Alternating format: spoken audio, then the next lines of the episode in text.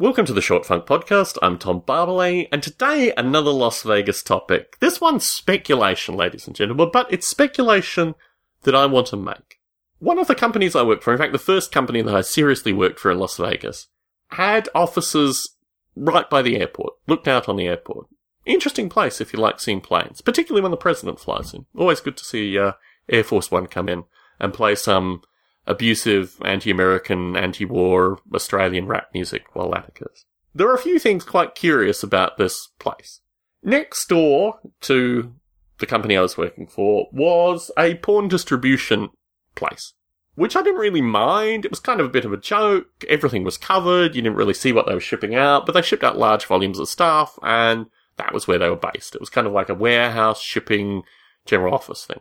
That went out of business and it was replaced by Scientologists. In fact, the Las Vegas chapter, I don't even know what you call it, but anyway, the main Las Vegas office for Scientology. This was very, very curious. They came in and introduced themselves and were very polite. I mean, certainly more so than the pornographers had been. But then a series of really strange things started to happen. And my cubicle literally backed onto their entryway. I had glass behind me so they could literally look in on my screen.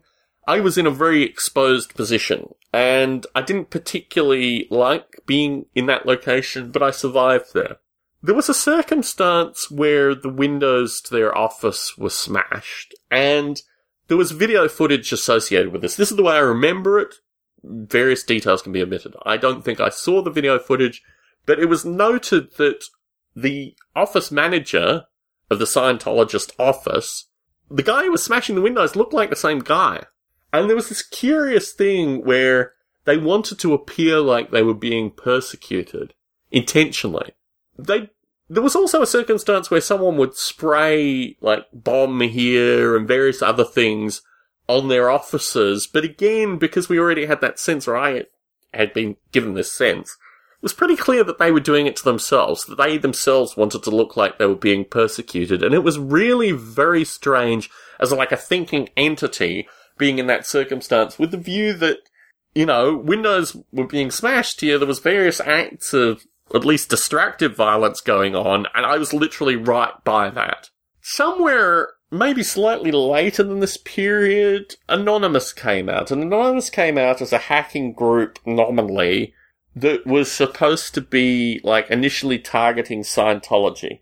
And I knew nothing about Anonymous. I purely came from the experiences of my being in a cubicle next to the Scientology building in Las Vegas or the Scientology offices. We were all in one building.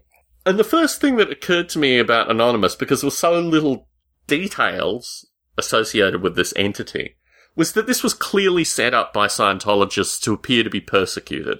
It had every marking of the experiences that I'd had with broken windows and the spray paint, that this was like something where it was like in the shadows, but they were against Scientologists. Look, I can't imagine creating an organization, creating a hacking organization that was specifically targeted initially to Scientologists. That strikes me as ridiculous, particularly in the kind of information age that we live in.